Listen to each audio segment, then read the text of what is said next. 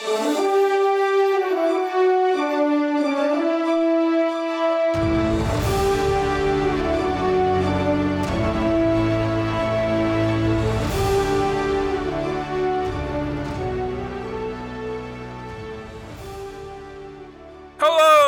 and welcome back to Archives of Fabella Daily, the podcast telling fairy tales for a new era in a magical world. Today is February 1st, equal to Aquarius 13th. Books are available on Amazon. Please rate and review the podcast on iTunes or wherever you listen to your podcasts. And hit that subscribe button for more great stories right in your feed. February 1st, 1946 is the date the Parliament of Hungary abolishes the monarchy after nine centuries and proclaims itself the Hungarian Republic. But in the magical wonderland of Fabella, an eight year old girl ruined an empire's plans. I'm Dylan Foley, and this is Archives of Fabella.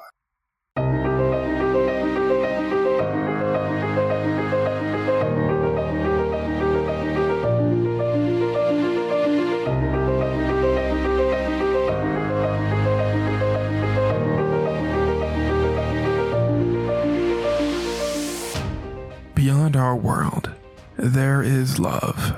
Beyond our world, there is war. Beyond our world, there is life. Beyond our world, there is Fabella. Aquarius 13th, 5946, FY, Fabella year, equal to February 1st, 1946 AD, Earth year. It's the resurgence age in Fabella, a period set entirely during a global revolution as a scrappy band of rebels fight to save the magical world from a ruthless empire. The flying island of Elpis is the seat of the Electra insurgency, and the only hope Fabella has in their world war against the Bloodborne Empire. Elpis is the only flying island of its kind that can be maneuvered and piloted around the world. That's why they've been able to avoid the Empire for so long. But this is only possible if they can move the island out of harm's way. Elpis maintains a network of scouts whose sole job it is to be on the lookout for incoming Bloodborne fighters. On Aquarius 13th, the Bloodborne Empire decides to launch a daring midnight air raid on Elpis. Meanwhile, eight year old harpy Rubia Aurora flies to deliver food to her father, who is a part of the Electric Insurgency scouting unit. It is there that she witnesses the Bloodborne Empire airships on their way to lay waste to Elpis. A group of scouts lift off to alert Elpis, but they are quickly shot down. Adult harpies and Air Force officers are too big and easy to be sighted by the Empire.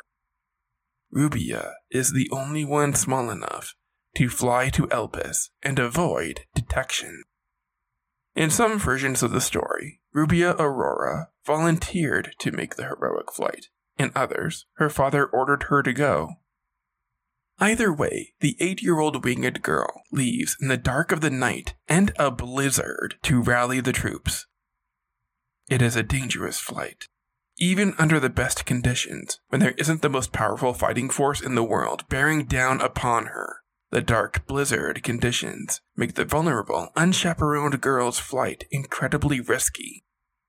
Rubia Aurora reaches Elpis just in time to ring the bell in the capital city of Belarin, rousing the troops to defend the island and pilots to move it to safe harbor. The war might have ended that night, if not for an eight year old girl.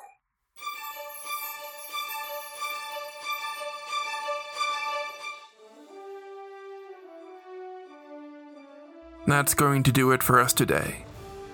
Subscribe now to get more new episodes right in your feed. Rate and review the podcast on iTunes or wherever you listen to your podcasts. Send your questions to archivesoffabella at gmail.com. Archives of Fabella is created, produced, and hosted by Dylan Foley, with music by Garrett Ferris and AudioBlocks. Books are available on Amazon in ebook and paperback. As always, look outside of what is possible and think about what might be.